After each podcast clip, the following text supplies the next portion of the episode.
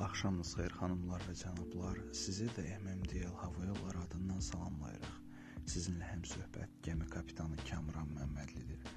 Xahiş edirik kəmərlərinizi bağlayın, oturacaqları şaquli vəziyyətə gətirin və uçuşa hazır olun. Hal-hazırda mövcud temperaturun bizə heç bir dəxli yoxdur. Çünki hava şəraitindən asılı olmayaraq Deyə bir şey eşitsəz hər halda düşünə bilərsiniz ki, bu hər hansı bir flightdır bir məntəqədən digərinə. Bu gün isə biz heç bir yerə uçmayacağıq. Əksinə mövzumuz var, o mövzu ətrafında müzakirələrimiz olacaq. Mövzumuz pizzalardır. Sevdiyiniz, bəyəndiyiniz, dostlarınıza, sevdiklərinizə, yaxınlarınıza tövsiyə etdiyiniz pizza məkanları varsa, o zaman lütfən bizimlə də bölüşün, öz rəylərinizi göndərin və